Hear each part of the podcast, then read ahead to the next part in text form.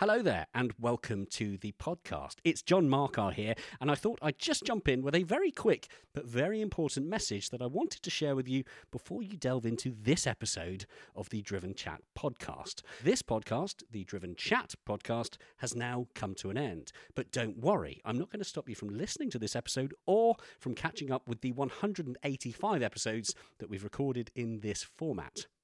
I just wanted to let you know that if you're looking for our new episodes recorded after December 2023, then you'll need to seek out our new podcast, The Driven Podcast. You can find the Driven podcast in all the usual podcast platforms, including, chances are, the one that you're listening to this one on right now. So please do enjoy this episode, share it with a friend by all means. But when it's done, don't forget to search for the new podcast, the Driven Podcast, and subscribe to the new format to hear the new stuff. To make life easy, head on over to the Driven website via driven.site. There you will find links through to the new podcast, including links to your preferred podcast platform. And hey, whilst you're there, why not check out everything else we do, including hand picked automotive news stories, car and bike reviews, video features, and even more. For now, though, I'll let you enjoy this episode, and I will remind you again at the end of the episode, but for the future reference, this message is approximately 1 minute and 30 seconds long. That's six clicks on the 15 second skip button. Enjoy. Hiring for your small business? If you're not looking for professionals on LinkedIn, you're looking in the wrong place. That's like looking for your car keys in a fish tank. LinkedIn helps you hire professionals you can't find anywhere else, even those who aren't actively searching for a new job but might be open to the perfect role. In a given month, over 70% of LinkedIn users don't even visit other leading job sites. So start looking in the right place. With LinkedIn, you can hire professionals like a professional. Post your free job on linkedin.com slash people today. Uh, so yeah, I'm Phil McGovern, Uh, and I'm Dan Macken. and we're the uh, we're the we're the fellas that sit behind Caffeine and Machine, along along with 74 other wonderful people. Yeah, there's a lot of them. They're all ace. The Driven Chat podcast in association with Paramex Digital. You dream it, we bring it to life. Find out more at drivenchat.com. Right, hello, and welcome to the latest episode of the Driven Chat podcast. My name is John Marcar, and uh, this week I'm flying solo. I've got no Andy J or no Amy Shaw. Andy, believe it or not, is away on holiday, and Amy is somewhere in Germany photographing cars, would you believe? How wonderful! How wonderful indeed. Uh, now, as you heard from the opening, I am here with two very, very special people. Uh, they're two people that I've grown to know quite well over the past three years. And as you might have guessed from the title of this podcast, it is all about our favourite car location in the United Kingdom called Caffeine and Machine. And we're here because we're celebrating a very happy third birthday to Caffeine and Machine. Happy birthday, Caffeine and Machine. You are so very kind. Yeah, we, we're feeling. It feels like a very long three years. Three years has passed, and a good chunk of it with very few people in the yard, which is the most bizarre thing. It's a very eerie place when this place is quiet because it's it was built and designed for people and fun and noises and, and laughter. Um, but yeah, a, a wicked three years. It's it's bonkers that it's come around, um, and that we, to be quite honest, that we've lasted this long. Yeah, um, not that I don't have some confidence in myself and Phil, um, but yeah, it's, uh, it was it's such an unknown unknown thing though. So th- there was never any. We didn't know how much steam it would have, and we never knew whether, whether it would take off. So the concept of being here at three and holding the champagne cork, which I amazingly managed to catch, um, yeah, it's nuts. Absolutely nuts, John. It's it's awesome. It's really really awesome. And uh, yes, I mean as as you've introduced yourselves at the beginning, but just to introduce, so for the listeners that are listening, we have Dan Macken and Phil McGovern, who uh, were the brains behind all of this. Now we have use we've that actually word loosely. well, yeah the uh, The loose cannons. the machine, the- the well-oiled machines. Um, now, both of you have appeared on the podcast before, so if you're listening to this and uh, you haven't heard the previous podcast, we have uh, we've done recording with Dan. I think we did you Dan first, and then a few weeks later we did, did, yeah. Uh, Phil. So there is a nice backstory. So we won't go too much into the details of, of uh, who you are and why you're here and and the backstory, because of course, if you want to uh, go back, and I'll mention these um, episode details at the end of this recording, uh, but if you want to listen to uh, Dan's episode, that was episode eleven. Um, and uh, Phil was uh, a little bit later at episode 21. So we, we delved a little bit into the inner depths of, of the two of you. Um, but of course, it seemed crazy. Now we're celebrating the third birthday of Caffeine Machine this week, and it, it, it seemed uh, crazy to to not try and get some sort of recording in with you guys because, uh, of course, this is a, a significant special place, uh, well, to me personally, because I think I was around before the doors opened and uh, getting involved with events, but also, of course, for our listeners for Driven Chat. Um, we we use this location for our weekly radio shows uh, and and podcast recordings. That may change slightly over the winter months as it's now about to get very dark very early. But hey, we'll figure that out. That's uh, I've got that- lights. I've got a torch you can borrow. Thank you. Yeah, that's no problem. That Li- live in the sofa, live on, on the sofa in front of everybody. That could work out. We could do that. A weekly Yeah, the live teepee. podcast. That'll work out. Well, well, this I like this. We're always There here for the go, ideas, John. This is a this is this is uh, primarily This was has going to be a turned into a- podcast, yeah, but it's now an a ideas planning meeting. meeting. yeah, I like it. I like it. Uh, so uh, yeah, ignore everything I've just said. Continue coming every Tuesday 'Cause we're to still Cabinet, gonna be because here. we're going to be here. We're going to be talking about it.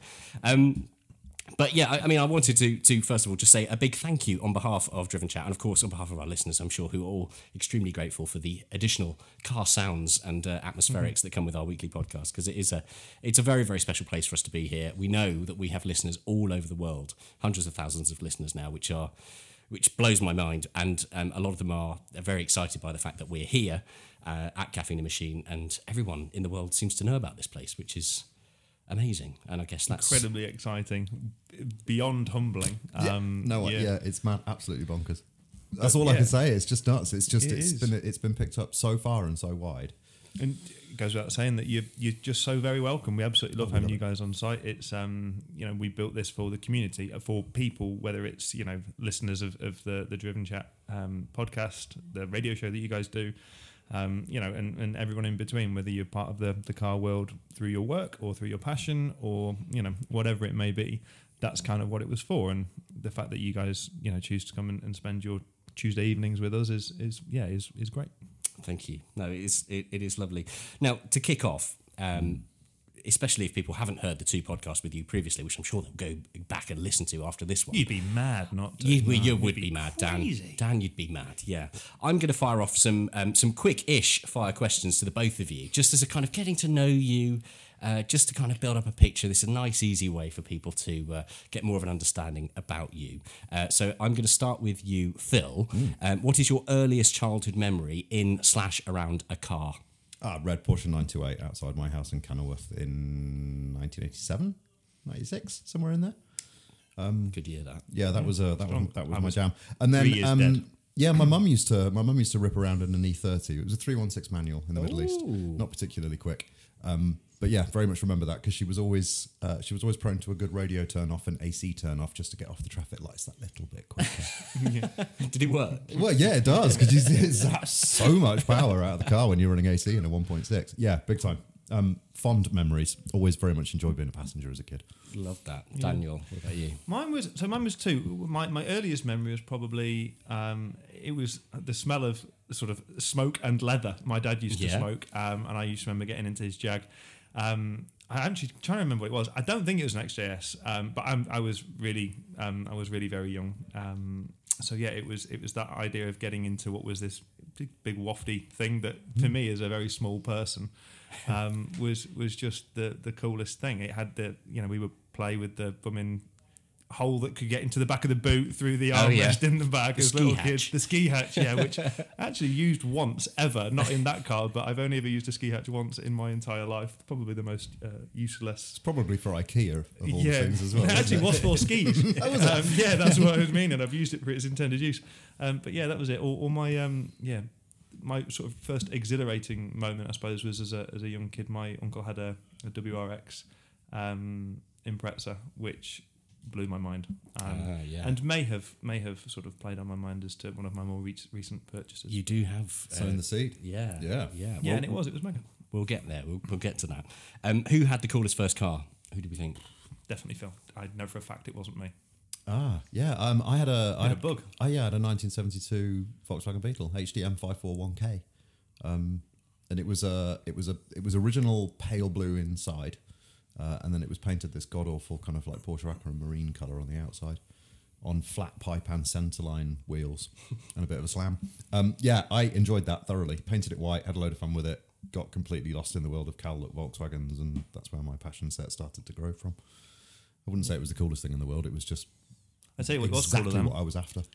A 2003 Fiat Punto Oh, in silver. You had Ferrari. Yeah, maybe. uh, uh, and you really did need to fix it again tomorrow. It, it was it was on its rear end. Um, MJ03 HPN, and I had to try and remember how to do it. So I came up with Harry Potter's Nana, uh, and that, that's that's it. That that's MJ03, Mojo 3. Yeah, it was. Uh, it was. Yeah, that was a disaster. Ended up. Um, Would you have it back sat in the garage now? Uh, it's actually it was scrapped. Oh, no. So was mine. so Gone. definitely, yeah, it'd be better now than it was then. To be A honest, lovely cube, a lovely cube of metal to put in a Put a corner. glass surface on Could it, be make a great nice for table. retainer walls. yeah, exactly. Yeah. Um, well, that could lead me on to the next question quite uh, conveniently. Uh, the most embarrassing thing you've done in a car, Dan? Let's start with you. Apart mean, from I've- drive a Punto. Apart from drive a punto, well, I, I, I proceeded to put the punto into the back of uh, someone else's car when we were, we were going in convoy somewhere, and the light was on amber. And it was all perfectly legit, and we could have quite easily got through together, but they thought they'd stop, and I thought we'd carry on, and skidded down a hill, wind with, in the wet, and uh, and and yeah, went straight. It was really silly, actually. It was one of those ones very easily avoidable, but was six months into driving and was very wet behind the ears. I would have thought that uh, uh, six months into your driving, you should know that amber in the uh, highway code actually means stop. Yeah, well, I, I, I'd, uh, well, I- I'd actually committed. means It would have been more doesn't dangerous for me It to means commit. more dangerous for me to have stopped for the uh, given the brakes that were on the punt. I would have stopped very quickly, and the cars behind me would have very much brought themselves into danger. Um, but uh, ultimately, you did stop. So Yeah, I did. just Yeah, in- with the help of the else. Audi A3 in front of me. What about you, Phil? Any embarrassing? yeah, mine's horrific. Go on. um, I forget the year. It must have been 2009, I think it was. Dubai, New Year's Eve. Um, I, at the time, had a Jaguar, a very sporty Jaguar S Type uh, as a company vehicle. Um, and I also very luckily had that 993, the yellow car, at the same time. Mm-hmm. And I'd been out for a very spirited drive across the countryside. I think I didn't done the, the seven Emirates seven hours trip that day. Put the car on the driveway and failed to do the thing that all Porsche owners should do, which is leave it in gear and not trust the handbrake. Um, anyway, the car rolled down the driveway, across the road, into the side of the S Type, and wrote it off. Oh wow! Um, amazingly, the 993 still bears its scar. It's nothing but a tiny scratch on the rear left. So that rear wing went in just at the right point, ruined the car. But yeah, quite embarrassing because it was a street full of petrol heads, and um, yeah, my car was in the middle of it, crashed into the side of this S Type. Not cool. oh, Yeah, not cool. Silly mistakes always reminds yeah first gear, but then you then you let someone else drive your car and they start it up and it's in gear, and then Yes. you're exposing yourself to all sorts of new problems. yes. There'll be a lot of people sat at home going, "Yep, yeah, yeah, yeah, been there, done I've that." stalled outside of C&M a couple of times. If you get into another car, That's that- peachy, that is, yeah, I mean that's great when everyone's watching, particularly if there's something interesting that you go and get in, or you know, every now and again we're very lucky to um, to get given something different to to go for a little pootle in. Um, and then you get in there and uh, stall it. That's wicked. That's always fun. Whee! Getting better at it now. I'm learning to drive, which Yes, is good. uh, we're, we're all very proud of you. exactly. Um, uh, either of you, which uh, do you have a car that you really wish you hadn't sold? Not really, because I own them uh, currently, Good. and I, I think I would. Um, my others were very functional rather than things that I. Actually, no, I take that back. Punto? It was the Punto, correct? No, uh, the I adored the E E92 M3 oh yeah, thoroughly, lovely. Um, and it was just in Dubai, and it would have been too expensive and a faff and all that other sort of stuff. So it was a bit of a, a needs must situation to get out of that one, but. Phil and I were actually we speak about it regularly. Um, That I think we would both have one of those again. I would, Um, yeah, for sure. They were they were the business. Really enjoyed that. awesome, and there's, they're, it's probably a good time to buy them now because I think Yeah. they're about to start skyrocketing. they we have a, we have have a friend that's got a that. very clean, lovely Yeah. manual. Is that a farmer? It's a It might farmer be, by yeah. chance. We're Yeah, going to talk about that farmer. It's on, he's, on, he's on my list of Is questions. he? Oh, yeah, that's yeah. good. So we'll get there. yeah, it's just wonderfully clean. And, And I've never had a manual one. Um, I've never driven a manual one. So, I'm a um, DCT boy though. I know they're gnarly, but I, I, The DCTs in the 90s are good. Yeah. It's, it was a it was a good old G, uh, leap from the SMG gearboxes. I used to have an SMG M3, and people used to just laugh at my face for it. I akin to a smart car, bad, but then, like a yeah, donkey. it is a bit. Donkey is the good. it, it's a bit donkey. It's a whole new definition of that word. Um, car you wish you hadn't sold, Phil. Oh, John, there's so many. It's annoying. I, I kind of, yeah, I've always dreamt of having this massive hangar of all these really cool, quirky cars that I just fell in love with over the years. Um, I dearly miss, I had a W124 500. Oh, Um, we called it the Duchess. It was just a thing. Um, had a, a 356A replica coupe in the Middle East, which I so absolutely cool. love to pieces, That but that had to go. Um, Despite, yeah, some cars loved and lost. I travelled around Australia when I graduated in a in a '58 Coral Red with an ivory side stripe, completely stock, 36 horsepower Beetle. Wished I'd brought that back. Oh, wow. So yeah, little tiny things that have dotted along the way. No, no mega value stuff. Just fun Um, and cool. Other, well, I suppose other than the one that saved the business, but I never got in it. Never, we never drove it. Um, for those that don't know, there was a there was a big big Jaguar, um, a carbon fiber Jaguar that was bought many many moons ago, um, when no one wanted them. And then just at the right time, the market seemed to move. Just when we needed support to get Caffeine and Machine open. Um, so yeah, that, that that sadly has gone. But I don't I don't think I hark after vehicles like that. It's the quirky stuff that I miss. Was that Goes the back to- car that arrived on a on the opening weekend in a trailer? Correct. It did, yeah. That was the first time I'd seen it rolling in the flesh, and I think we'd owned it five years at the time. Wow. But yeah, like and you it say, you know, disappeared that day. But it was point it's was just around it's those too that you much. enjoyed. Yeah, you could have a good time in. and yeah. There was something about like wasn't that it? three five six in the desert. You know, we could we could turn right off the off the tarmac and disappear into the sand in it. It was just one of those things, and you get out and look at it, and it looks like a three five six A. It's ace. Amazing. So yeah, those missed. Understandable. Very understandable. Who's the better driver out of the two of you? Uh, We're absolutely really bob on. annoying. It's really Oh yeah, irritating. you close are you? Well, Yeah. not really. He's been very kind. Um, no, Phil is really hurts me to say, but he's a significantly better driver than I am. Um, Only but it in- won't stop me from trying. It- well, it's not in road, not in road circumstances. I think when it comes to driving, driving and feeling comfort, Yeah. you know, I, I always judge it on whether you can fall asleep next to someone as a passenger. That's very true. I've said this. My good friend Tim Hutton, who I think you both have met, we've always said that. We've done a lot of road trips together. It's the the the the, tr- the true signs of a good driver or a good road trip companion is the ability to say everything and nothing and fall asleep next to you. Yeah. it's very true. like two hours of silence is quite wonderful when Absolutely. you And it not feel awkward. yeah, yeah. You know, and you not just- break 'cause you for just- you. Yeah, yeah, that as well.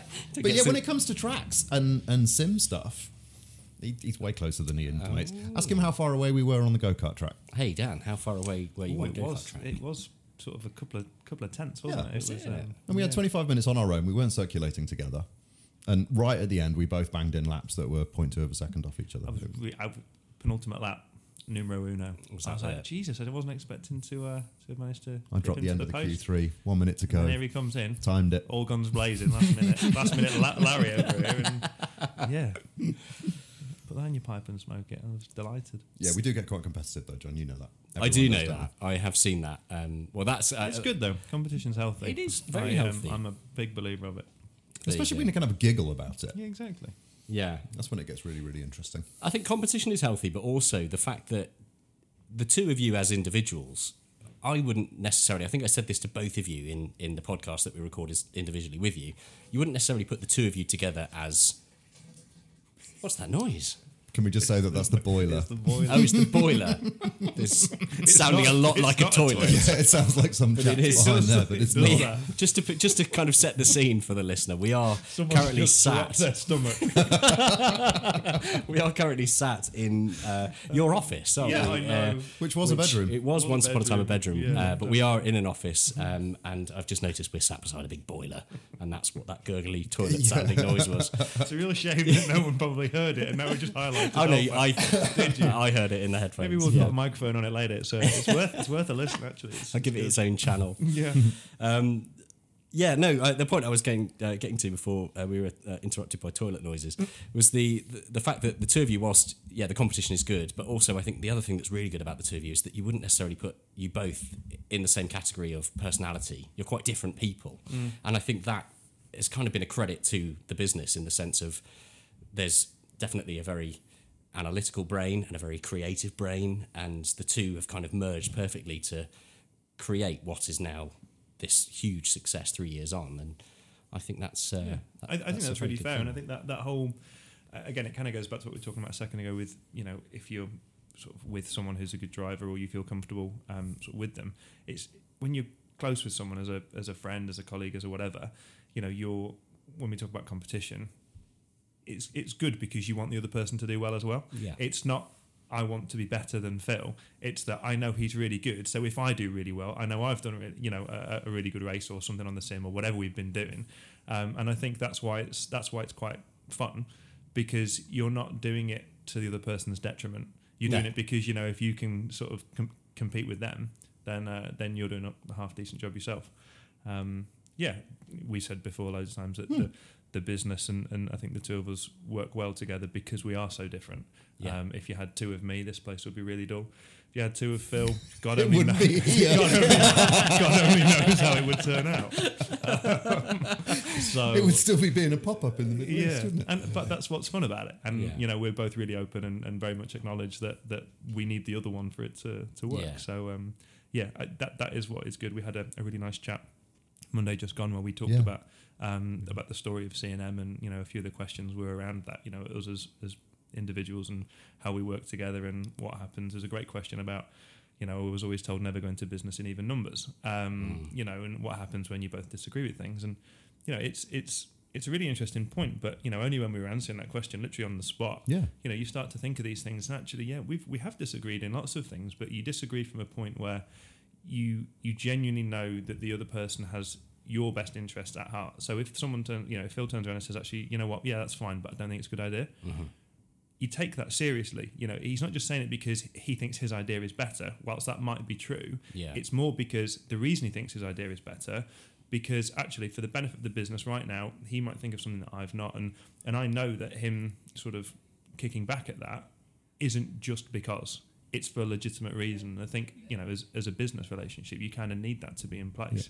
Um, And we get to, we get just to a get too pivot. stubborn. We get to a pivot point as well, don't we? We'll Yeah. discuss we'll discuss left, and then discussing left will will offer us a load of right options, and then we'll be like, well, what about those? And how does that feel versus the ones that we were just talking about on the left? And we get to a point where the decision's actually usually better than the one that was knee jerked out at the beginning. Yeah. Um, and we're, as yeah, to reiterate, very lucky that we have that. Um, and it's not just the, the completely different, very, very varying personalities, but both goal driven and both have a desire to do something really, really cool. But there's, there's an age patch difference in there as well. And I think that makes a that makes a big play in all of this. And I think we work together so well because of all of it. I do respect my elders. And I just yeah, Nicely it's, done. Nicely done.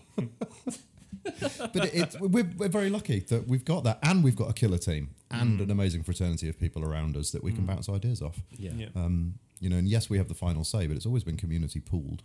And I think it's quite it's it's important, you know, from my perspective, we're not too proud about things, and I think that's one thing that I actually really like about the way that Phil and I work, but also the team that you just mentioned. Mm. You know, we'll chuck ideas around the room, and while someone might suggest it, within a couple of minutes they might turn around and say, actually, I can see why that probably isn't a good suggestion, and that's Yeah. fine. You know, mm. and, and Yeah. it's it's that idea of you know we, we really push for this idea that no one gets their you know back jumped on because they suggest something and it turns out not to be. We I hate hate to say I told you so. I really really despise it. Yeah. Um, and you know, we, we make a point of trying things because we all, as a team, make a decision to go and do something. And if it doesn't work, then we all sort of take that on, you know, regardless of whose idea it was. And I also think that's really important in a, particularly in a small team where we're trying to guide this business and, and move it into to where we want it to be.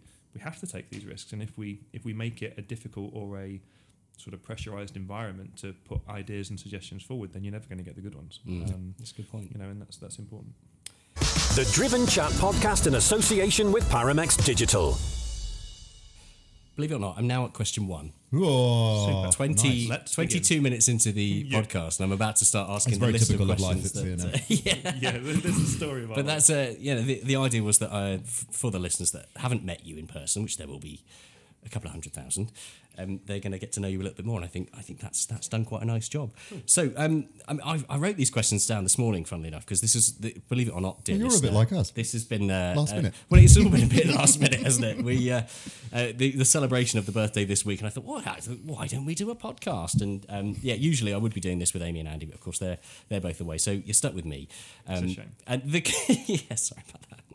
So the uh, the first question, I when I wrote this down, I thought this was going to be quite an easy question, but now that uh, I reread it, I think actually it's quite um, could be Go quite in depth. throw us a curveball. Uh, I'm going to start this one with you, Phil, which is at the time of launching, crucially, um, how did the reality of CNM as it is now compare to the vision of what you hoped it would become at the time of the early planning concept? If you look to your right, that's how I started it. Right, and I'm now looking In at. 1989, please don't refer to the brand because that connects you back to my horrible gilet that I've been wearing all day. yeah, Um, it's god awful. I uh, yeah, there was a Uh, the reality of the situation was absolutely and utterly flabbergasted. I, I wouldn't be lying if there wasn't an element of self belief in there that we could get this going. Um, I think yeah, we had to have the self belief to drive it forward. You don't even start something like this without that idea of that you need that conviction. Yeah, it was like, is it no is it in- right? Have we done it right? Are we going to approach it right? We were conscious of all the things that would cause us problems, but we we embraced them at the beginning. You know, we, we let we let Phil roast a third of a tank in his drift car doing a Yeah. burnout in the driveway. Right? Yeah, we There was all of these mistakes that we made, but I think, and again, it's testament to the way that Dan and I work. Is again, it it became we've got we have to change. Um, so to answer your primary question, um, it absolutely knocked me for six that we shut before we opened, and it knocked me for six as I was leaving to go home to still see cars coming this way. Yeah. um, and it was raining. yes. Um, and then it knocked me for six on the Monday morning because the biggest thing that Dan and I were fearful of is everyone would expect it to be an event, yeah. not a living, breathing thing that was going to be open up the next morning. But you know, lo and behold, And that was that is something that we did. We talked about in our podcast that we Hmm. recorded with you before, Phil. Was that yes? On that opening weekend three years ago, there was a discussion. In fact, there was a. I, I've, I was just talking with um, Mr. McGovern Senior, Alan, your dad, um, whose birthday it is today at the time of recording. Happy birthday, Alan. Very We, we know will be listening. Um, Alan and I were were staking out the upper field. In the event, measuring out car parking spaces with bits of rope and a tape measure, Yeah, we were. just in case too many cars turned up. Yep. And I think we said, didn't we, that the opening, uh, the, the gates would open at 12 midday. Mm-hmm.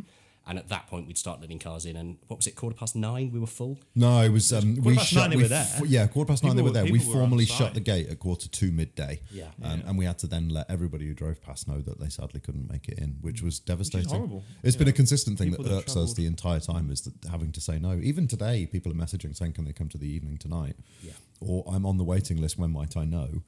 It's like I'm so sorry. No, indeed. I don't think the waiting list is going to clear.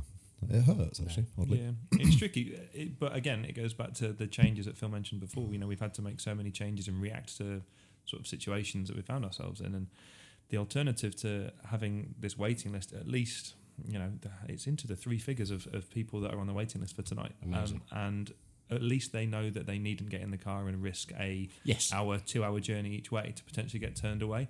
And as difficult it is, and Phil and I will always say that we want so many people to enjoy, and we, we hate the idea of someone who desperately wants to come and visit the site is unable to do so. Mm-hmm.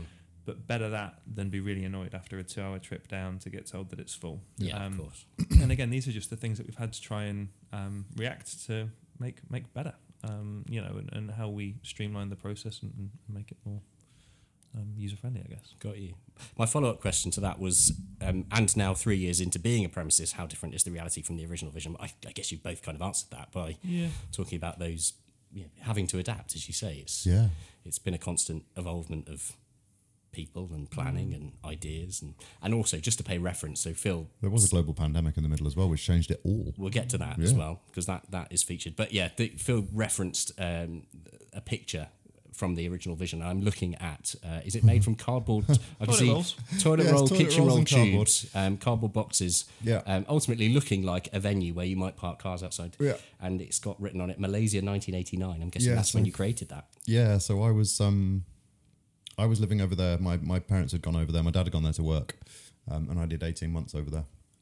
And yeah, it was only child syndrome, right? And I was absolutely mad keen in cars. And this was uh, in the little green patch that sits behind the car park and then the subsequent apartments that we lived in, um, in a place called Bangsa Putri. And yeah, I just made that because it was just that was what I was trying to go for at the time, and I think I've always been trying to achieve that. And then when I walked into Cafe Ride, I was like, "Crikey, someone's actually done it." Um, yeah, so there you go and that shows the age gap because I, I was sat on the grass doing that before Dan was born. it's a very smug smile on dan's face right now Well, it is true. Um, so neither of you before this venture, as far as I'm aware, had any experience running a hospitality business. Am I right in saying Mate, I poured a pint when I was eighteen. Okay, I could wash a mean pot. My first job was KP, KP. but that was as far got as I you. Yeah, okay. we were both KPs as kids, and that was it. So, so neither of you have had a, a, a direct, you know, um, been a director or, or run a business of this style before. Uh, what would you say has been the uh, or caused the biggest learning curve in the past three years of running this? people. Man alive. I mean, there are- there are so many. To be honest, that's one of the reasons why I, I literally adore it. Is that I Every day's a I school just day, isn't it? love learning new stuff. Yeah. Um, from really boring things like the treatment of VAT on parking spaces or display plinths, which are two very you know Yeah. weird stuff. Yeah. For me, as as someone who's trying to help grow this business to be sort of as as perfect as we can make it, those little details are really important. So every day when I learn new things about new stuff, um, I get a real kick out of that. Um, the biggest thing we were told a long time ago, weren't we, about the sooner we can get out of the operational running of the business. Yeah, the- every day we were here you would add a month to the growth pattern. Was this arbitrary number that was thrown out, wasn't it? It's it's really true. Um, I'm not sure it's quite as severe as maybe No. that sort of initial analogy was was sort of portrayed, but the the sooner we could get out of making coffee, Mm-hmm. the the better we could actually focus on putting the structure in place. You know, and even just things like the role of an HR function in a business Yeah. is so mammoth and it's so important from contracts to appraisals to probation period, all these things, which at the beginning was it was me and Phil just trying to Piece wing it. it. Yeah. You know, it, with, with with the greatest intentions. You know, we looked after everybody as best we could, but it's all of these things. It there's a lot that you take for granted, particularly when you've come from sort of a, a corporate background where Yeah. it's all done for you. Um, yeah, I think getting getting some structure in place would be the biggest learning f- from day one. But looking back at it, I wouldn't. I wouldn't necessarily have changed anything because we didn't know what the structure needed to be. No, of course. You know, we opened with five or six staff. We've got 74 now. Yeah. Like, it's hard to plan for that when you're really not expecting it. Mm. Um, so, again, we've said loads of times that we've had to change due to the circumstance we Mm. found ourselves in. That, that was a, a classic. We used to mow the lawn. We did use to have one. That was really fun, actually. That was one of my highlights of the week. you just get away Eight hours on a mower, gone. Now you said people as a as a Oh, significant a, a for me. reactive. Yeah, yeah, yeah. And I, I don't know whether that's just because of my character. I'm, I'm, I'm a bit quirky and a bit weird, and I struggle with with that side of my personality a little bit. And having having to work with a, such a significant crew of people and make sure that they all believed in the same goal, and kind of not get upset when they needed help to get to that point of understanding what the goal was. Yep. I suppose that's something that I, I struggle with a little bit. I sometimes I believe that if it's said, it's done, and sometimes it's not. Um, and that, that's a big that's a big piece that I've had to to get my head around, and I, I think it's so significant, especially with mental health impacts. So many things that I was never exposed to um, in the in the in the fifteen years I was living in the Middle East. It just it never came to fruition. It was never spoken about. It was never seen as an issue. It's so significant to productivity. It's incredible. Um, so yeah, that's probably the hardest element of this so far. Got you. Hmm. You mentioned staff numbers, um, which is actually one of my uh, was my next question, which is um, when you opened. You, did you say you had five members of staff? Something like that. It's yeah. five, What was it? Was five full time, five and myself us. and Dan, and then many se- friends and seven family we could to drag in. fourteen people that John Marcar included, hustling the hustling the gate Hustling for the us. car park. Yeah. Even literally Phil, saved who's us like who's in tonight, Phil was marshalled on that day, if I remember rightly. I'm sure I got a photo of him. No, wearing that's pink. absolutely right. Yeah. So myself, um, Al Clark. Al Clark, the whole of the Driftworks community. Yeah. Effectively, we, we all wanted to turn up because we wanted to see this place succeed. And at the point that suddenly 100 cars are all trying to enter the gate at the same time, it, we all just spring into action of, right, these are our friends and we need Yeah, to help. So Something needs to happen. like a It pop. needs to happen now. Yeah, and that's you know that's the reason when when Dan and I spoke about this birthday week celebration, it was like Driftworks has to be part of this because Yeah. you were there to help us get through day one. Um, but yeah, I think it was. It was five five plus two, so seven that were sat there on the Monday morning. Incredible. Madness. Yeah, it was- And Very so silly. bringing that into modern, uh, to today's standard, how many did you say you got? 74? 74, Yeah. 75, something That's like a that. lot of people. Yeah, and don't get me wrong, they're not all full time, but there's No. there's a lot breaching of there's 50, a lot of isn't it? in, yeah individual. Yeah, probably head. is. I mean, each day theoretically has got sort of three full time shifts in it. Yeah. You know, we we open at well, the guys are getting the place ready between half seven and eight in the morning, and they're closing up sometimes gone midnight. Gone midnight, yeah. You know, and there's at times sort of 20, 25 members of staff at the real busy times in the evening. Amazing. So you know that's just one of the shifts during the day, and Yeah. there's yeah, and that, work that'd be the really front of house and the F and B and the marshalling, and then there's 10, 11 upstairs in the in, just in our the office and the now. marketing and you know, yeah, helping, the yeah. business administration. There's there's there's a lot that goes to it. Um, you know, much much more than sort of a, a few coffees and a few burgers. yeah. We've got the emporium and all the online stuff that we we sell Pick and it, all pack needs it. picking and packing and Collect the clothes, off. do this, Um, do that. Yeah, yeah. it's significant and a wickedly diverse crew as well. which as you know, really fun. Yeah, for that's everybody else, true. they see them in the yard. But yeah, it's amazing. It is, and yeah, I don't know. I don't know what it is, whether it's the venue or it's you guys, but you have managed to attract from, and I've seen a you know a, really solid turnover of, of staff in the years. And there are some that have been here for a really long time, and mm. some that have come and gone as part time students, and you just seem to attract the most amazing people. All every single member of staff that I've ever encountered and spoken to and got to know here have all been incredible people, really lovely, genuine people. And I'm guessing that's credit to the both of you. And you often I'd like to take that, but I, I don't know if that's necessarily the case. That, that would be very good of you. But they, they, I think they're they're attracted to the business. They're attracted to the fact that it's something different and that they want to hopefully be a part of something that has the potential to, to be really quite cool. yeah. Um, they they are an amazing team. They're a really really good bunch. Um, you know they work so hard and do so with a smile on their face. Yeah. Um, and I think you know that's as much down to, to the we, we do have a lot of people that apply for jobs. Um, you know, it, it's the, the guys sort of recruitment process is, is pretty vigorous. You know, you, you kind of baptism of fire with a three hour trial shift when you when you land to see if you can deal with the busy busy times. And you know, if it's one of those you can't really turn up to to a shift like that on a Saturday afternoon when it is really hitting the fan. You either laugh about it and bust your bits to get through it, Yeah. or it is a real flight moment. You think, actually, no, this just isn't for me, and, and that's fine. But it kind of at that point, it makes it quite clear. And those that, that stick around and, and sort of enjoy the ride with us, um, they're sort of in for the long haul, which is yeah, it's Yeah. flattering, but they're they're amazing. They're really good. Awesome.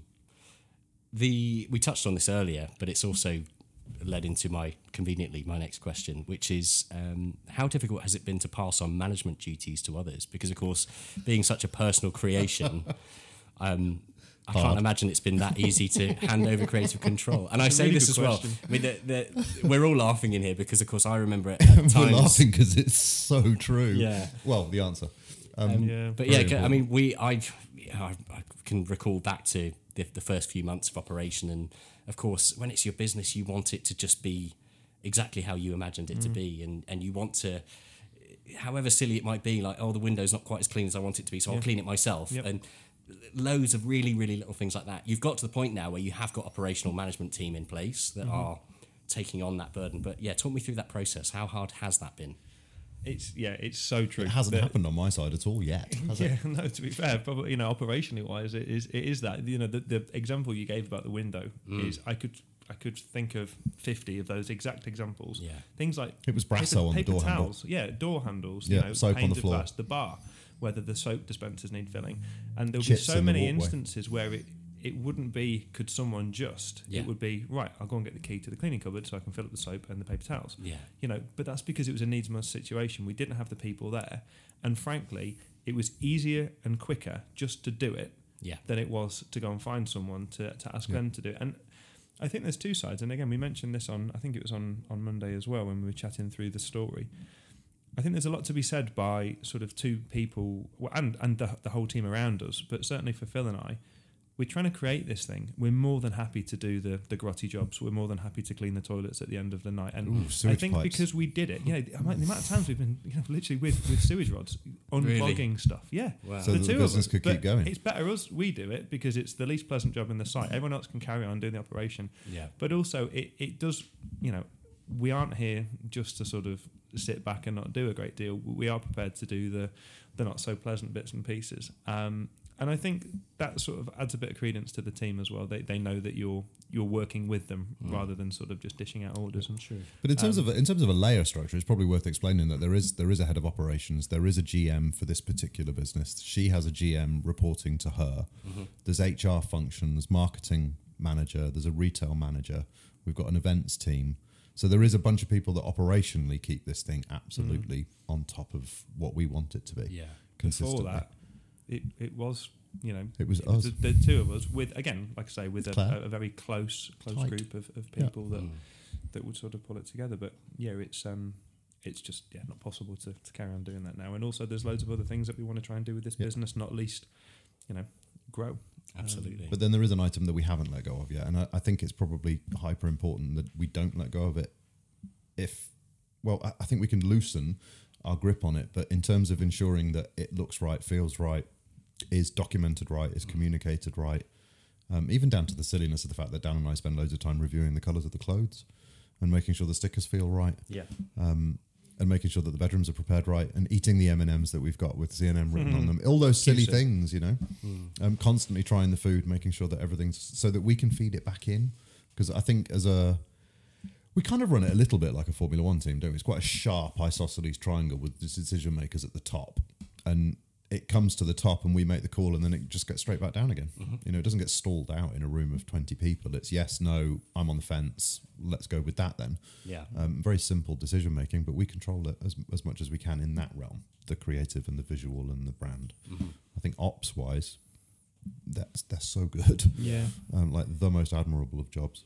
But I think the, the the crucial thing to point out, and funnily enough, I was having this conversation with one of your neighbours downstairs before we started recording, and she was asking about the, or, or talking, commenting about the fact that this is such a recognised brand all over the world. At, right now, we'll, and we'll get to the expansion bit in in a little bit, but right now you have one venue, and it is a brand that is, for the vast majority of people, is known about because of this one venue here in the world, and everyone that comes along to this venue and what they see and what they're breathing and living and experiencing, ultimately, it is the inner creativity of the, your two brains. Yeah. They are seeing what you have imagined, what you have, have envisaged, and what you want to continue running.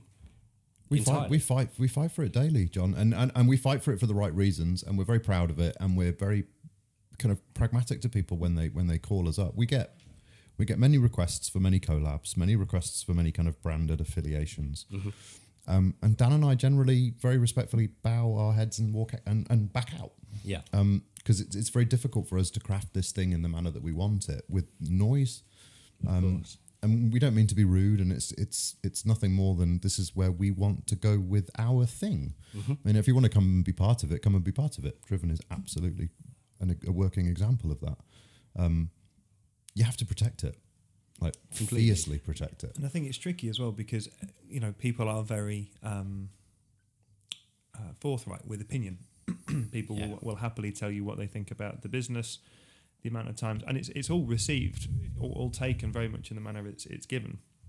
But you know we do get a lot of, you know, I'd make this really good, don't you? It's like, yeah, Oh, I tell bet. me. Yeah, yeah. regularly, and and you know, and it, it's hugely flattering that people care enough to want to tell us. Yeah. Um, you know, a lot of the times I don't claim to have, have thought of all of them, but more often than not, we've we've mulled it over many many times um, because we it, it absolutely encapsulates Phil and I's life and a lot of the team. You know, Mm. we it, it is twenty four hours a day, seven days a week, where we are not if we're not doing something, certainly thinking about this this place. It's Yeah. completely consuming. Um, but it's difficult not to necessarily let those opinions sway too much on.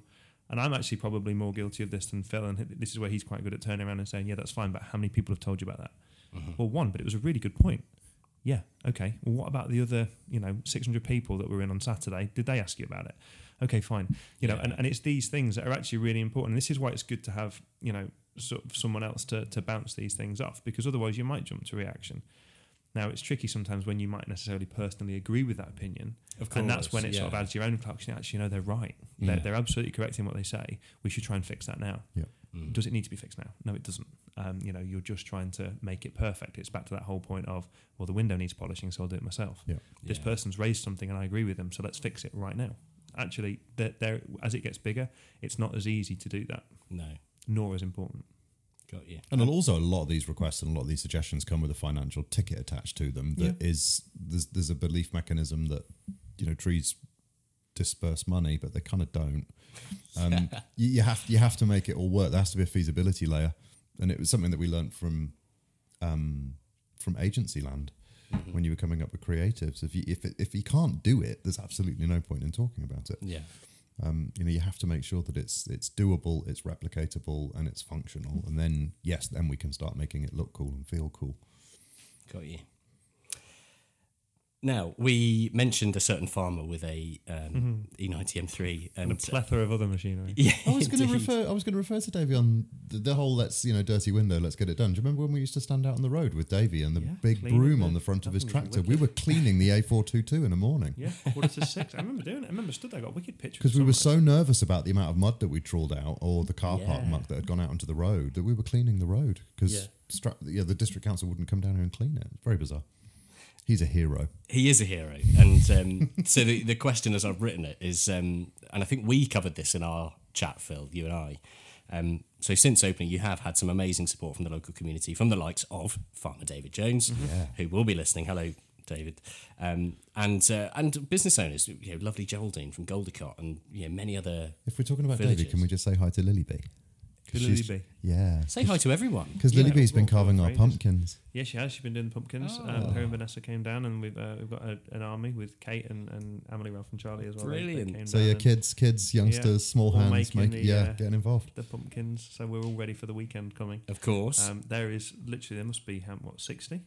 Yeah. It's, it's Oh, really? That, That there's, many? a, there's a lot of pumpkins. Where did you Um, buy 60 pumpkins from? Uh, funny, we know this guy called David Jones. He's Um, involved. literally, He happens to grow he, pumpkins. He doesn't grow them. Oh, right. Funny enough, he knows a guy. Um, so uh, he literally turned up with a, a flatbed full of pumpkins. Oh, amazing. Um, yeah, he's literally he's just yeah such a legend. Perfect. So um, let's talk. Yeah, those those legends. So people Roll like call of David. interesting people. Yeah, I mean, just the people that have have really helped out because, of course, it's and we'll you know the next question just to kind of lead on to it is is also it hasn't all been easy when it comes to the local community. Some people have really all. been up in arms and thought that you know every, suddenly every single noisy car that's driven down the Fosse that have been driving down the Fosse for the past 80 years uh, are now coming here We did it. and it's your fault. Yeah. Um, so yeah, I guess in, in the contrast of both the positive and the negatives, it'd be interesting to see how that how that how has that experience been for you? Because again, it can be so easy as an onlooker to just go, oh, you know, why does it matter if I rip out the car park in my straight piped V10 Audi R8? It shouldn't mm-hmm. matter. It's what people want to hear. Yeah. And yes, okay, that's going to sound good, but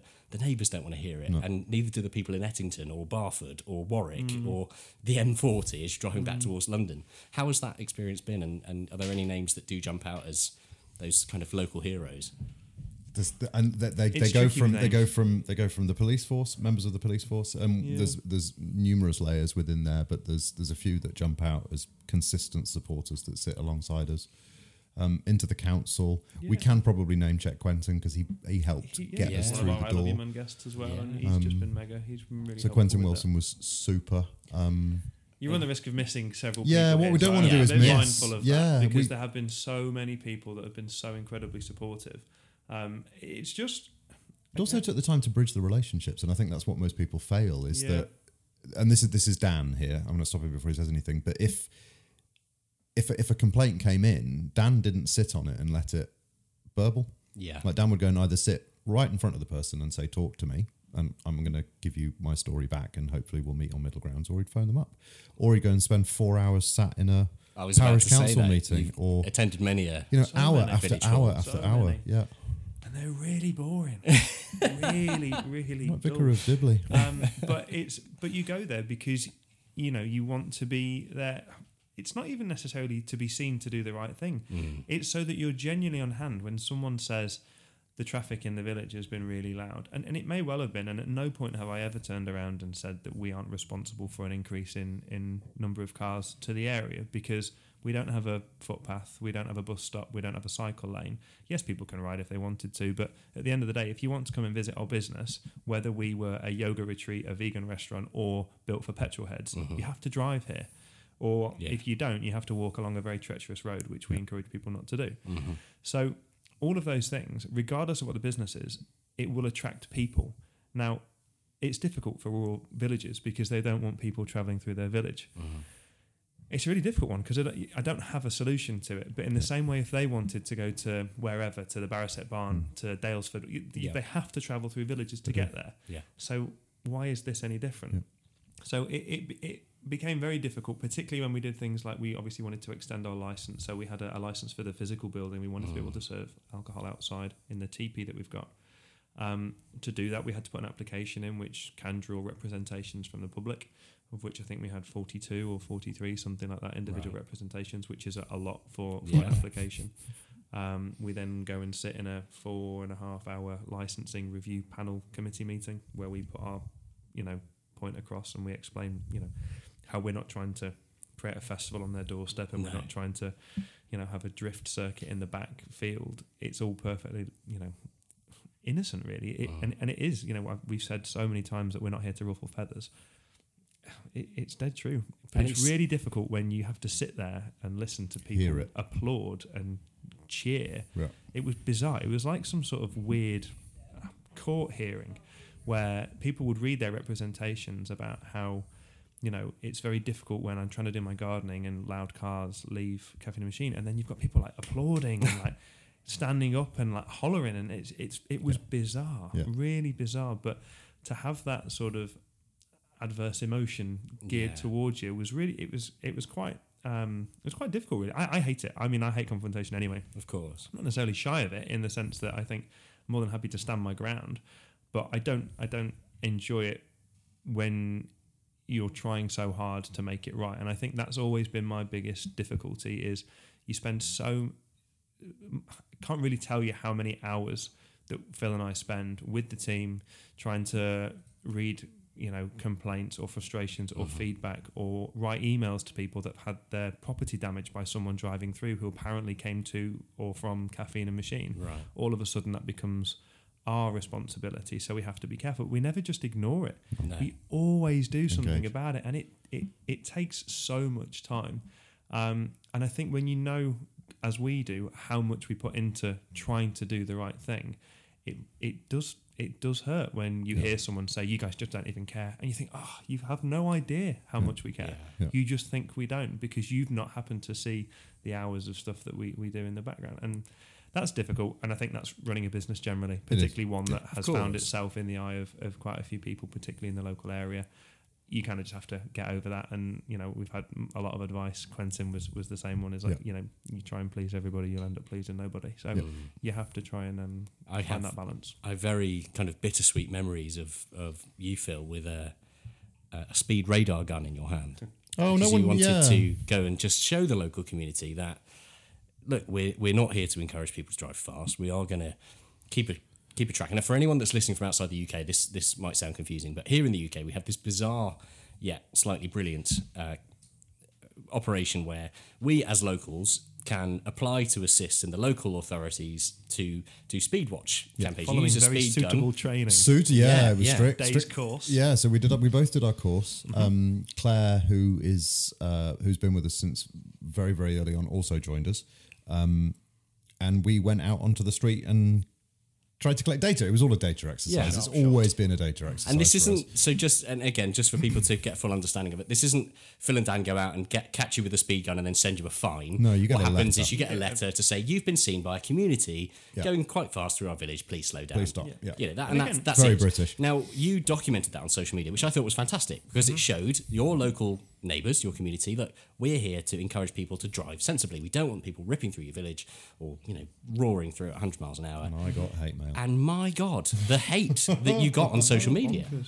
But again, it's one of those that, it, and your point is a really good one, is that it one the worst you get is a strongly worded letter. Yeah. yeah, it goes to the police, but they they can't do anything because a police officer needs to see you to Yeah. be able to issue any sort of um, proceedings. But we were stood outside a school in a rural village where kids play, dogs run out.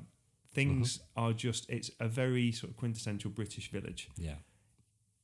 why should you be allowed? You know, my view is why should you be allowed to drive through at, at 50 miles an hour Yeah. uh, Yeah. uh, while kids are trying to play in the street? Uh, apart from the fact it is just wrong, Yeah. we were trying to protect uh, a, a, a local village very, very near to us, but also to just raise awareness for the fact that people are driving too quick. Yeah. Now, Ah, the hate this that came off the back of it was, yeah, was really significant. Mm. But the people that were actually caught Hiring for your small business? If you're not looking for professionals on LinkedIn, you're looking in the wrong place. That's like looking for your car keys in a fish tank. LinkedIn helps you hire professionals you can't find anywhere else, even those who aren't actively searching for a new job but might be open to the perfect role. In a given month, over 70% of LinkedIn users don't even visit other leading job sites. So start looking in the right place. With LinkedIn, you can hire professionals like a professional. Post your free job on linkedin.com slash people today. Hey, it's Ryan Reynolds, and I'm here with Keith, co star of my upcoming film, If, only in theaters, May 17th. Do you want to tell people the big news?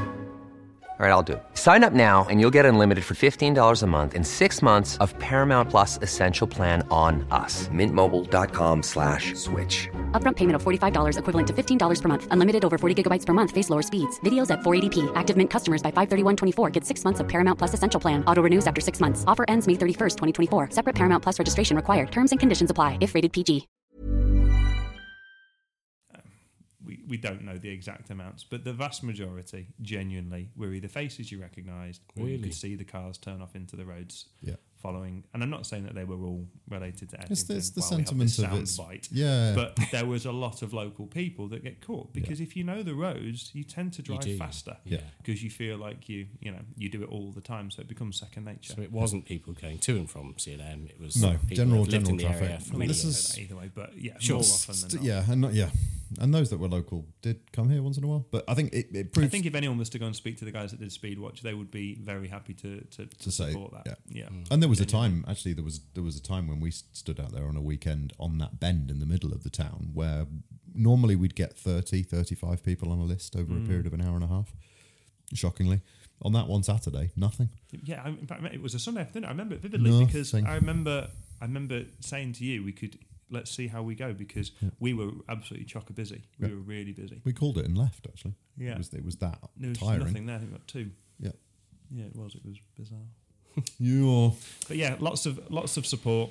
A few people that get a bit difficult with it, um, and as you probably imagine, they're the ones that take an awful lot of time to deal with. It's Yeah. always the, it's always Yeah. the problems that are time consuming. Yeah, but- the ones that get disturbed mowing their lawn. correct. Yeah. Yeah. Um, we mentioned that horrible word, pandemic, a Yeah. while ago. Um, so it'd be crazy to not mention it. Now, as a for all businesses, I mean, unless you were making PPE or medical Yeah. supplies, it was Or pretty, selling cars. or selling cars. It was a pretty hard time. Um, and for the hospitality sector, I mean, I can speak with authority on this. I, I walked away from a company Mm. um, in the hospitality sector because it just it was failing. And I think for a lot of pubs, bars, uh, restaurants, it was it was the most testing time Mm. by by far. Um, talk me through how it was for you guys, and of course, being a, such a new business, there wasn't necessarily as much support for new businesses as there were for businesses that had been established for quite a long time. And were there times where you thought, do you know what, we actually might not pull through? Uh, yeah, numerous times, Yeah. over and over again. particularly towards the end, Yeah. sort of that latter part of your question is that you know as as we got to sort of February, we were genuinely well, we had to put money back into the business at that Yeah. stage, and by that was you know through the help of of Alan Phil's dad, I think I had to put went back into well, I mean, live out my overdraft for however long anyway, just because for a good chunk of the, the time Phil and I funded ourselves um, before we took a, a salary again, as the directors and the people that are responsible for running the business, you're the first to get the cuts when things go because the last thing you want to do is, is not pay your staff. Yeah. But between Phil and I, and what is quite a difficult conversation, all right, well, should we cut back to X because it will mean that the business can survive? Yeah. Yeah, fine. You've still got furlough, but as it was sort of progressing through, um, there was still quite a lot that, particularly in the the second and subsequent third lockdown, as they started to bring it back, and then employers' pension contribution needed to be done, employers' NICs um, needed to be paid. You know, there starts to become an ongoing cost to the business there. Yeah. Um, even though you're getting nothing from it, because obviously people are, are furloughed, but you still have to pay, uh, albeit a small proportion. But you know, there's four figures each month that you have to try and find from somewhere. Yeah. Um, but yeah, it was just. I mean, I said it before that this place is it's made to be busy. Yeah, um, it was- it's it was so strange. Eerie. Yeah, Really it was. It was really weird, and we were running in and out and picking and packing stock from Yeah. our mega supportive community that did keep us alive. I mean, those four-figure sums were coming in in the shape of stickers and T-shirts, and they were flying all around the world. Mm-hmm. Um, so, but it was it was so strange coming in, all barricaded off, absolute silence. Yeah. Um, Got photos, I mean, with tables across the front of the drive just to stop people from coming in, just to see if we're open. And, and that was the other thing that was just bonkers is that you'd have people in like May and June. You know, we're in Out and about. full country lockdown. Yeah. Just saying, "Are you guys open?" Yeah. It's like, where have you been? yeah. But we did get some amazing ones. We got a letter through the door from someone with 30 quid, didn't we? Um, and I think the letter read that I'm so sad that I'm not here to be able to give you this because I would normally come, sit, have lunch, and have a couple of drinks. Um, good luck. Yeah, some hope, of the hope gestures you, were op- really hope you open special. on the other side. Really incredible. Loads of people bought gift vouchers and just things like that. Just just ways to support. Yeah. Um, and again, it's just hugely humbling. It makes you realise that you've got something that people want to keep, um, which is yeah, which is just amazing. The Driven Chat podcast in association with Paramex Digital. But safe to say, it was an absolute nightmare. It was, It was- there was there was scary elements to it, and Yeah. and we had our weirdest bit in that whole kind of like never get into business as a twosome. That was probably Yeah. the hardest bit to go through and talk about the reality of what we were trying to achieve. Um, and what we needed to do. And the other thing that re- was really upsetting is because we had no money and nothing ever happened, we wouldn't be able to reopen in a better vein than we did when we shut. Yeah, of And when we shut, we were in the dead of winter and it all felt horrible, and we weren't we weren't doing very well then because the government was saying don't go out, but they were providing no support to anyone that was trading. Yeah. So it felt like we got drained all the way to reserve just before we closed. And then how do you reboot? Like how do you buy stock? Like where'd you get your cups from? Where'd you get your chicken from to sell your burgers and your meat and your buns? All of a sudden that started to ramp up as an oddity, didn't it? Yeah, Um, absolutely. But so many people came to aid right at the end as well, which was good. Yeah, it's amazing to hear. I mean, yeah, again, it, it, it harks back to our last my last question, which was about the difficulties in the local community, and sometimes, as so many of us learned throughout the pandemic, that whilst it was such a struggle for a lot of people, it really was a bit of an eye opener for just how good people can be at the same Yeah, time and how supportive they can be of a local business. Um, so, I mean, obviously, we're delighted that. Uh, that you pulled through. We're, Yeah, we're still here. too. We're sat here with a noisy boiler, and uh, Yeah, I think it's one of those. It. On that note that, that Phil said is that it, it's one thing when you're making decisions um, on behalf of you know if Phil and I decide something and then you know Phil and I can live with that. Hmm. But when you're impacting for furlough, we had 43 um, people on furlough, and we're making decisions that are impacting Every people in them, their families, their ability to pay their mortgage and their bills. yeah, of course. Um, and that that's what's really difficult. You know, as sort of directors, you, you take that responsibility anyway in the normal course of business, and you know you have to back yourself that you're going to try and develop a business that can support these people, and if anything, grow that that employee um, sort of base, if you like, and and create this wicked team of people that can have a good career and, and enjoy life off the back of the, the, the work that we do. When you're faced with something like a pandemic, which is so out of the ordinary and so unexpected, it's incredibly difficult to try and make those decisions when you simply don't have anything to reference. You don't have a Of base course. point of well, what did the last pandemic look? You know, yeah. there's Uh, always when is it going to end? yeah, exactly. When's it all going to be okay again? Exactly. How long will furlough last? You Yeah, know, are we going to be in a position to do this for a long time? People are saying, you know, well, what happens when we open? Are we going to open in July or August? And we simply didn't have any answers. But to try and pri- provide some reassurance to people was was incredibly difficult Mm. because we just we just didn't know. And it's um, I think that's the other thing is that you you become starkly aware that the the decisions you make. Um, albeit your hand was forced, uh, very much affect a lot of other people, Sounds um, very more so than just yourself. Well, the, the also biggest, the biggest one, the hardest one that we went through was that bridge gap between normal wage payroll day and the furlough period kicking in was about a two week variance, wasn't it? Yeah, yeah. And actually, Dan yeah. and I debated this for hours and hours and hours. And Dan was vehement that no one should feel a ripple of what the government were doing, what we were forced into do. Mm-hmm. Because Mm. we didn't want 43 people all missing their ability to pay off their credit cards, pay their mortgage, Yeah, pay their course. rent, pay school. It was a timing thing, so we knew the money would come, but we, we had this two week gap where we didn't have the money to be able to pay it, Yeah. um, and it was it was Yeah. a it was an Alan McGovern. that was a rescue- bridge. Yeah. to the rescue, and he, Like, how um, can we keep this bridge so no one there. feels it? Because once it had kicks, off she goes, right? It was a monthly Mm. thing, but it was that little tiny thing in the impasse where, and they're, they're big, big decisions. Yeah, Yeah. but it was incredibly satisfying getting to the other side and bringing everyone back and giving them all a job, and it was um, yeah, it was wicked. Yeah, amazing. Uh, now, besides um, getting people to understand the importance of reverse parking, what has been your biggest challenge? How can the you past three still, years. if you don't write it on a brick wall in big white letters, back it up, back it in? How else do you make people reverse park? Because I'm, I'm really struggling, really struggle. I've, we've had people park next to the sign Yeah. that says "back it up, back Yeah. it in," forward park, uh, Yeah. and it's um, What, what was the question? I just It got was- a bit irate there. I just heard reverse parking and Because I knew that would be a. I knew that would be a sore subject. I mean, I, I've I've spent um, a fair few Saturdays and Sundays helping out as a marshal here, and it has always fascinated me where people will drive in, and, and this was at the time where people would pay a fiver or something, get a hmm. get a key ring in exchange for something else, and you say, yeah, anywhere you like, just the only thing, if you just back it in for me, that'd be great. Hmm. Yeah. and a lot of cars would get it. Motorbikes, as a as a as a biker, hmm. I often think your motorcycle, when parked, looks best when it's facing outwards. Yes. Always. For some fascinating reason, some people Mm-hmm. just ride in on their bikes, nose it straight up to a wall, and you just think that looks rubbish. Yeah. Like what? And I think that you know that that whole concept and the ethos there of what you're talking about, it's par for the course. We were actually talking about not long ago with the the tables that we've got out in the stone area near the teepee and under the trees, and the fact that there's space for cars. Yeah. Is that the site? It's not a car park. It's a display area, and it has to be treated like that. Otherwise, right. if you don't, if you neglect it, then you end up just with this weird higgledy piggledy mess of, of just machines. Yeah. Whereas if a bit of thought and attention goes into it, actually you end up with this wicked vibe where people are walking around and it feels like a like a car show, Yeah. like a festival, and that's really important. You know, you, it it makes a huge difference, and it probably sounds really trivial. Um, No, it no, no, no. makes such a difference. Do you know- just a few of them are out, they stick out like sore thumbs. They do, they do. And I, I used to get great pleasure from people that would turn up, maybe for the first time on a Saturday or a Sunday, and they turn up in their car and they go, um, "Oh, uh, what's the event?"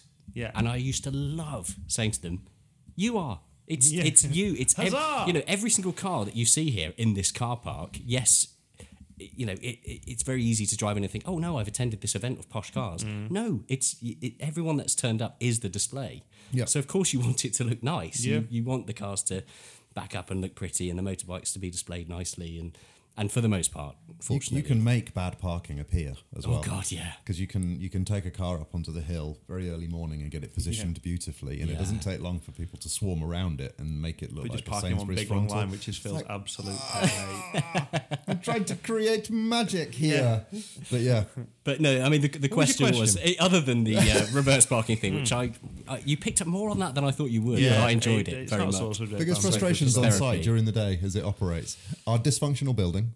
Probably Yeah. comes quite close. It's she's an old girl that needs a lot of coercion into into working correctly all the time. Um, yeah, I you know what I don't know. People people try and drive out the exit quite a lot, but you could argue that our signage isn't good enough. Yeah, Mm. that's one Um, of those things. It's it's not the end of well, It's- biggest challenge. I've asked several times now. I must just listen a bit a bit closely. Um, so it's a bit more a bit more difficult. I just um, so it's uh, from that perspective. People. Yeah, having a, having people walk in when Having you're trying people, a having people called Jack Windsor walk into a room whilst we're Yeah. recording a podcast, that's the biggest frustration. That is probably one of my biggest frustrations. Hi Jack. Yeah. Hi, Jack. We're leaving this Bye, in. Jack. Jack yard unit. Yeah, just my biggest frustration is dealing with the capacity of people in the way that we want to be able to provide them with this hmm. wicked service from start to finish, from everything from ability to turn up and get in. Yeah. So that then needs tickets, of which Phil and I were never overly keen on, but we needed a way of trying to manage that. yeah. Food and drink wait time and the ability to serve them the, the quality of what we want in the, the time with the limited, as Phil said, she's an old girl, this business, this Yeah. building. Yeah, yeah. Um, you know, there's loads of sort of restrictions that we have to try and juggle, um, and the whole thing's a trade-off. You know, you look at volume, time, and quality. I suppose that would be your three things. Mm-hmm. One of them usually has to give somewhere, so it's trying to find that balance. Having the food vendors come in and work with us has just been amazing. It provides that really nice variety and Yeah. some, um, I guess, a bit of respite for for the Yeah. kitchen. Um, and you know, just gives us a, a different sort of dimension, different flavour, if Mm. you will. Um, Another layer of another texture. layer. Um, but yeah, that, that frustration of probably always striving perfection, I guess, is Yeah. is probably it. Because it, it's it's relentless when you try and make it perfect the entire time. It's a good answer though, because I think that's the thing. I think for a lot of people that haven't necessarily even seen the business, it can be very easy to just think, oh, well, you know, it's just this, it's just a pub that gets some pretty cars turn up. But you want this to be so right. You want it to be so good. You want every single person that arrives to this location to get it. And unless you have that compassion and that care to make it work, then it just won't. Yeah, exactly. And I think that's it. Um, it just makes it uh, a very difficult beast to try and manage. She's wonderful though. She is, she is. Now, uh, most rewarding moments in the flip side. Having people say how wonderful it is and how much Yeah, it's changed that their never life. gets boring ever. um, seeing people who've met here, um, relationships forged here, Yeah. couples forged here. Yeah, yeah. Yeah, that'd be good. It'd be good to try and get a uh, have a first caffeine machine romance into wedding. If we if Yeah. there's anyone, It was talked about, I wasn't think it? it might be. If there's It, a- it might be Yeah. you, no? I was about to say. well, in fact, there are two people sat in this room. Three people, all three of us in this room Yeah. have had could- it met could- romances because of this Yeah. place. Well, there you go. You see. so there you go. Seeing seeing the ripple effect outbound. So seeing people that have um, from um, supply chain vibrations that really Yeah. excites me. So like creative person X meets uh, agency person Y. Mm. yeah, that's true. business appears. Um, I really like seeing that. I like seeing um, aspiring photographers all of a sudden find Yes. themselves in, in a career. Um, videographers busy. Um, that really always appeals to me. the, the point you said a second ago around, you know, it's we had it uh, after the talk on Monday. We had someone come and ask us about "I Love You, Man" for um, for November, which just comes at such at the end of such a, a busy week that we've we've pushed to, to December now. Um, but one of the things is they say that there's there's three of them, um, and they they come down religiously every "I Love You, Man." They'll always make it because it's really important to them and. You know, they all drive lovely cars, but actually, they said that we all jump into one car because what we really enjoy is the, the discussion between us when we go, but also what we can talk about when we've left. Um, and and to people, it when you hear someone specifically say, actually, you know, forget everyone else. This place is really important to me because it provides me with this this place that I can go and just be comfortable and be happy. Yeah. That's kind of it, you know. For that one person, the fact that you can create this place that is so special to them.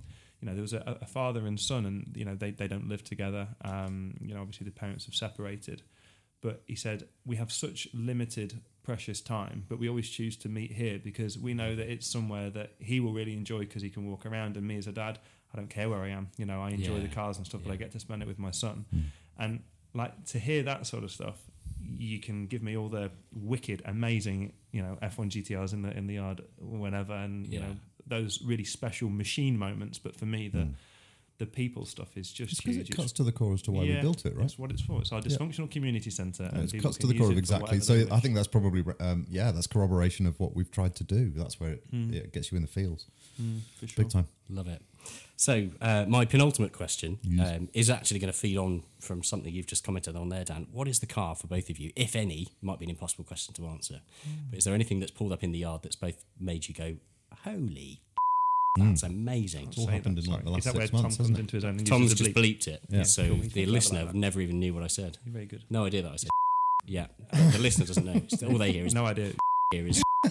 Yeah. 'Cause what- Can you say on the podcast? Is that Uh, we can say it, but we have to mark it as explicit. So Right. Tom has now had to do about six or seven. Wonderful because it Yeah. now says caffeine and machine explicit. yeah. I like it. Um, that was a really special day. Yeah. Um, the We've been- we've been very F1, very yeah. lucky to to have, and it's only come about in the last six months, hasn't it? So, yeah. Um, th- there seems to be as at every incremental growth of the business, you get that extra wave of awareness, and you sit in front of a whole new set of people. Yeah. and somehow, somewhere, we managed to get ourselves in front of Marino Franchitti and a bunch of other people, um, and they bring they bring just the most glorious stuff that makes the world melt. So that was Um, the day that a 250 GTO and a Ferrari Daytona pulled yeah. up together. And then, like a week later, we had F1 GTR, uh, we had an Aston DB3, uh, we had a two-time Le Mans winning 250 Testarossa. Uh, Phantom a week, three. we- yeah, Phantom Three with a Merlin motor in it, like the coolest oh, thing ever. wow, yeah. Um, and then a week later, um, uh, the real deal homologation Group 4 Stratos. Um, but then, I don't know, the car that's coming in this evening, I'm exceptionally Yeah. excited about seeing. It's one man's dream to create his thing, and that's Ace. Um, so we- we, yeah, when Phil Morrison rolls in with his Lambo, I'm very excited about that. If he drives it Still in, yet to see it in the flesh. I'm, Yeah. same Yeah. We were talking. I was talking about this with uh, Alan, Mr. McGovern Senior, outside, saying if it does arrive under its own um, he's got steam, lift on it. Now, hasn't it'll. I don't know if he does. I think it's going to have to come in via the exit Yeah. I think the uh, it's, We'll figure it it's out. so low. But then I don't know. There were some hilarious things early, early doors. Even on, even on day opening, there was three ki- three guys from Stratford that drove in, drove in a Massey Ferguson with a flatbed mm-hmm. attached to it and two deck chairs, because just mm-hmm. because they wanted to hang out on the back. Yeah, But that's what's fun. I, I again, it, it goes back to the, the place that we tried to create. It's absolutely incredible to to get these just huge cars. You know, these just Yeah. icons. But it's when they park next to just you know your boy in his Fiesta ST, his pride and joy, Mm. and you get that crossover of the two are having the conversation of, oh my god, this is my dream car. Well, the, the one you, you used the example before with um with yeah. Carrera Adam GT owner, GT Citroen Saxo Saxo. owner. Yeah, one was aspiring to the other one's car without realizing that the guy that had the aspirational vehicle owned the vehicle that the kid was driving. No way. Um, you know, my first car was what you're in, and you're dreaming about what I'm now in. Um, those kind of things are really, really cool. Yeah, yeah. Really, really cool. It's the people, though, John. You know that. Um, everyone's on a ladder of adventure, aren't they, with their cars? And it's it's Completely. the really wicked characters that we meet as well that kind of make it. Whether we get to know their names or not, um, they always leave a mark. Yeah, they've been here and they have been noticed. And the Yeah, cars have been exactly. noticed. This is it, and and yeah, it is. It's um, yeah, it's quite unique like that as a place. Yeah. Um, oh, completely, completely. Because I think of you know there are other automotive venues that you can go to in the UK, but there is nothing that comes close to this in the sense of you feel a part of it when you arrive. Yes, we can all drive to Ace Cafe, and it's a, an amazing, prestigious, historic location. But ultimately, you park up in that car park. You're another car in the car park. You and you can say the same for going to any big motorsport event. You know, you park up there, or a show. You park up there. You're part of the show. Here, mm. you're you're somehow you become part of this whole experience for everyone that's attending, and it's it's so much more than just exactly. a car park. We're doing quite a bit of work at the moment just on on the the site and sort of the grounds. Mm. And one of the things when we speak to people when we're looking at the design of it, it's like. Okay, so where do you want the car park? It's like the whole thing is the car park. Yeah, yeah, this yeah. is the thing. It, it's not like a pub or a restaurant where you put the car park out of the way and you go to the other bit. Mm-hmm. Actually, the car park is the event space, and that's what we're trying. It, it's it's quite unique and I mean, what's makes the it best? quite fun What's as the, well. the best bit about um, um, about the Goodwood Festival of Speed? Like the single best bit for me is wandering around the public Wandering car around park. the car park, yeah, so yeah. if you could intermingle the public car park into the event, you've got a thing. But then it's not a commercial. Like imagine if that whole bit on the in, in the center of the track was public parking. It would be Mm. absolutely magnificent, wouldn't it? But it doesn't fit a model of That's right. how to build something in that instance. Yeah. But for us, yeah, very much it needs to be all mingled. I want people driving past, riding past.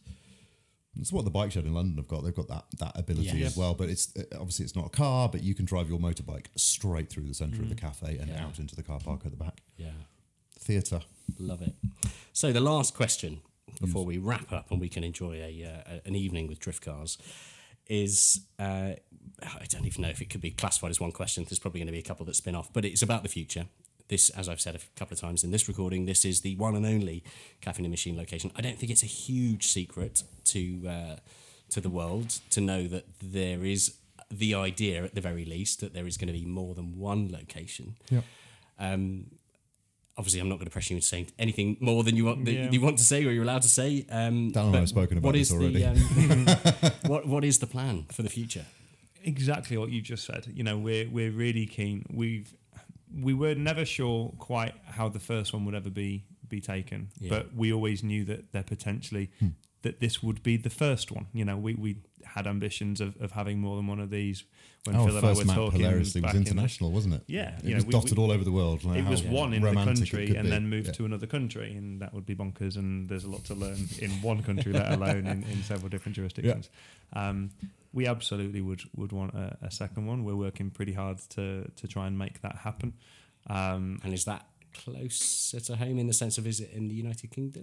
the intention would be The that it yeah, would be in no the United- geographical barrier. United yeah. Kingdom, yeah. But that, that, I suppose that's the work that, that's going on so much in the background, and people kind of question why and what's going on in the background. Is we're desperately trying to get to a point where this, the, the processes and all the, the throughputs can work, so that when we do get to scale, we're not starting again. Yeah. yeah. So there's a lot of work that's going on now to make sure that we're ready to try and go. Um, location's the hardest thing, right? We've we've spent three years fighting this horse as best we can, and I think even if if we were to start this now, knowing what we know now, there's probably a high chance that we'd question it way more than we did at the beginning. Yeah. like road splay, hmm. uh, local traffic, yeah, quite possibly. Yeah. local community. The fact that we didn't have the capability of swallowing the cars when we first started. We had hmm. 95 car parking spaces when we first opened. Hmm. you know, it's all of those things that we looked at and now our list of can we call them barriers? Barriers yeah, to entry. Really, yeah, well, they're just they're just signals that we would look at something and just think, actually, you know, this is what an amazing place, but it just wouldn't work because you're having to drive down four residential roads to get to it. And course, yeah. It's just the little things like that that that just become really sort of really important. But yeah, we're we're we're very A lot of very keen, and we've seen some really cool properties. You know, there's a few Yeah. there's a few locations that sort of stick out as to where we might look, um, and you know, we're chatting a little more than just sort of um, looking through a, an advert online. We're, we're speaking with a few agents and a few bits and pieces to try and find something. Cool. Um, but that's We kind of are where it's tyre up to, kicking. to be honest. Yeah, lots of tire kicking. Yeah. Um, but in, enjoying that as well, enjoying the I enjoying the search. It's exciting, you know. You kind of Phil and I drift back into the the moments of what it was like before this one opened. It's like, oh, imagine what you could do with this, and you just let your mind wander for a little bit, Mm. and it's it's really quite fun. And I- Dreamy. I, guess the next uh, or the follow up to that is, of course, we we talked about the handing over of creative control to people. Maybe not creative control in in this exact premises, but of course, when it comes to opening a new premises, whether that's here in the UK or elsewhere in the world. There's only one pair of Phil and Dan's, isn't there? Really, it's your concept and your creation, and how easy is that going to be? company? Yeah. is it the same people that did the sheep? yeah, just got two dollies coming Because of course, you know, there's that there is going to be an element where you're going to have to hand it over to somebody and say, look, this is how we've done it. Yeah. And ideally, it'll be the same. But it, I think that goes back down to what Phil was saying before: is that you know there's there's varying degrees of that that you can hand over. Um, so operationally, yeah, the, the guys the guys could run this place, you know, without any help at all, and do you know Yeah. regularly. yeah, The bits where Phil and I will chuck our noses in and, and sort of it's, it's when it starts to veer away from sort of the, the ethos which is mm. you know it's, it doesn't happen regularly but in terms of the events and the way we might want to structure things and Yeah. not become too stereotypical like a pub. Yes, we sell food and drink and we are that type of venue, but it's very easy to fall into that. Put the three o'clock football games on, Yeah, of and, course. You know, and you you're doing two for one Jaeger bombs and all this sort of stuff. We're, we're not that place. We're we're very anti sort of traditional pub. Um, we want to try and make it a bit more unique and, and kind of fit for, for what we wanted to try and create. So create operationally, I think we can. I think we can do that. Yeah. Um, to your point, and, and well corrected in the question, is I don't think we need to give up creative control because you need someone that's going to implement the creative spec sheet, if you like. Yeah. Um, and operationally, that's where you need the help, of which we've got a, a wicked team that are already starting to kind of roll that out. Um, and yeah, it will need some some extra bodies to help make that happen. We are ready to start recruiting when it comes to Yeah. this Jobs at caffeineandmachine.com. content, content wizard human. Yeah, jobs at caffeineandmachine.com. You'll speak to Claire. Covering letter. Sellers on the covering letter. CVs mean nothing. there you go. yeah, and uh, if you've ever if you've ever needed any research into uh, the company you're about to apply to, Yeah. This is it. Exactly. this is the podcast that. that, you have listened to. um, like I said at the beginning, if you would like to hear more from both Phil and Dan, there are two individual podcasts. Uh, Dan was episode 11, uh, Phil was episode 21. Um, this has been episode 75. My goodness. Get in there, well John done. Mark, our own Fair team. play to you. That. Well done, everyone. A lot of Yeah. talking, a lot of hot air. A lot of, you know me, Dan. Yeah, no, it's um, it, it has been great, and uh, yeah, like I said to at the very beginning of this recording, I it, it would have been insanity to not at least have some sort of reference to the fact that this is your birthday week, and um, for me personally, it's been utterly incredible to be part of it in the tiniest tiniest form just you know being there being in the in the grounds of it has been amazing and uh, I am so excited to see how this continues to grow and, and where this goes to and maybe uh, record another one in a in, in five or six years time and uh, Whenever you're ready. talk about you know what where things have progressed because uh, it's certainly been a journey in the past three years and I can only imagine the next And we've three, still got so six, much nine. energy, haven't we? We're good to Yeah. good to go make this happen. It's just This it's is it. timing, isn't it? Absolutely. Well, um, thank, you you, both John. very much. I've, I've you, taken up an hour and 20 minutes Thank of you. our I've time in your busy of birthday week. Um, a huge thank you, of course, to uh, you, the listener. Um, hope you've enjoyed it. As I said before, we have got uh, 74 previous episodes. If this is the first one you've heard, then uh, by, by all means, go back to the back catalogue every single week, almost uh, all bar two. I think we have had a special guest from the automotive world. So have a scroll through everyone from photographers like Rio Can to Magnus Walker to Quentin Willson, who we mentioned in this podcast, we have spoken to loads of really interesting people. So do visit that back catalogue. If you've got the time, means, and ability to leave us a review, please do, because we love it and it really helps us grow. And just as a reminder, you know, we do this for free. So if you want to just kind of help us out, pop us a nice review. It helps. And most importantly, if you're anywhere near uh, the United Kingdom, come to Caffeine Machine and buy a pint and a t-shirt and a burger because uh, We have join in. seven We- very nicely appointed bed and breakfast rooms. You can come make a nice, uh, nice evening of it.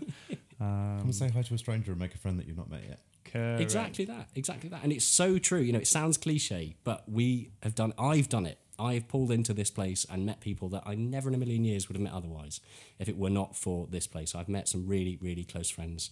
Um, it, it's it's a magical place. So yeah, if you haven't yet been, Caffeine and Machine, come on down. Thank you, John. I've got one more for Tom. Thanks for listening. See you Thank next you. week. Thank you. The Driven Chat podcast in association with Paramex Digital.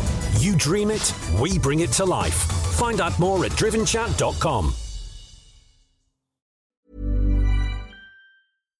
When you make decisions for your company, you look for the no brainers. And if you have a lot of mailing to do, stamps.com is the ultimate no brainer. It streamlines your processes to make your business more efficient, which makes you less busy. Mail checks, invoices, legal documents, and everything you need to keep your business running with stamps.com. Seamlessly connect with every major marketplace and shopping cart. Schedule package pickups and see your cheapest and fastest shipping options from different carriers. With rates up to 89% off USPS and UPS rates. And with the Stamps.com mobile app, you can take care of mailing and shipping wherever you are. Make the same no brainer decision as over 1 million other businesses with Stamps.com. Sign up with Code PROGRAM for a four week trial, plus free postage and a free digital scale. No long term commitments or contracts. That's Stamps.com. Code PROGRAM. Oh, wow. You've made it to the end. The very end. And it's John Marcar here again, reminding you that this podcast, the Driven Chat podcast, has now run its course and has come to an end. To find the new format, search the Driven podcast in your preferred podcast app or head on over to the website driven.site to find some quick and easy links through to the new episodes in the new formats on your preferred apps. Thanks. Bye.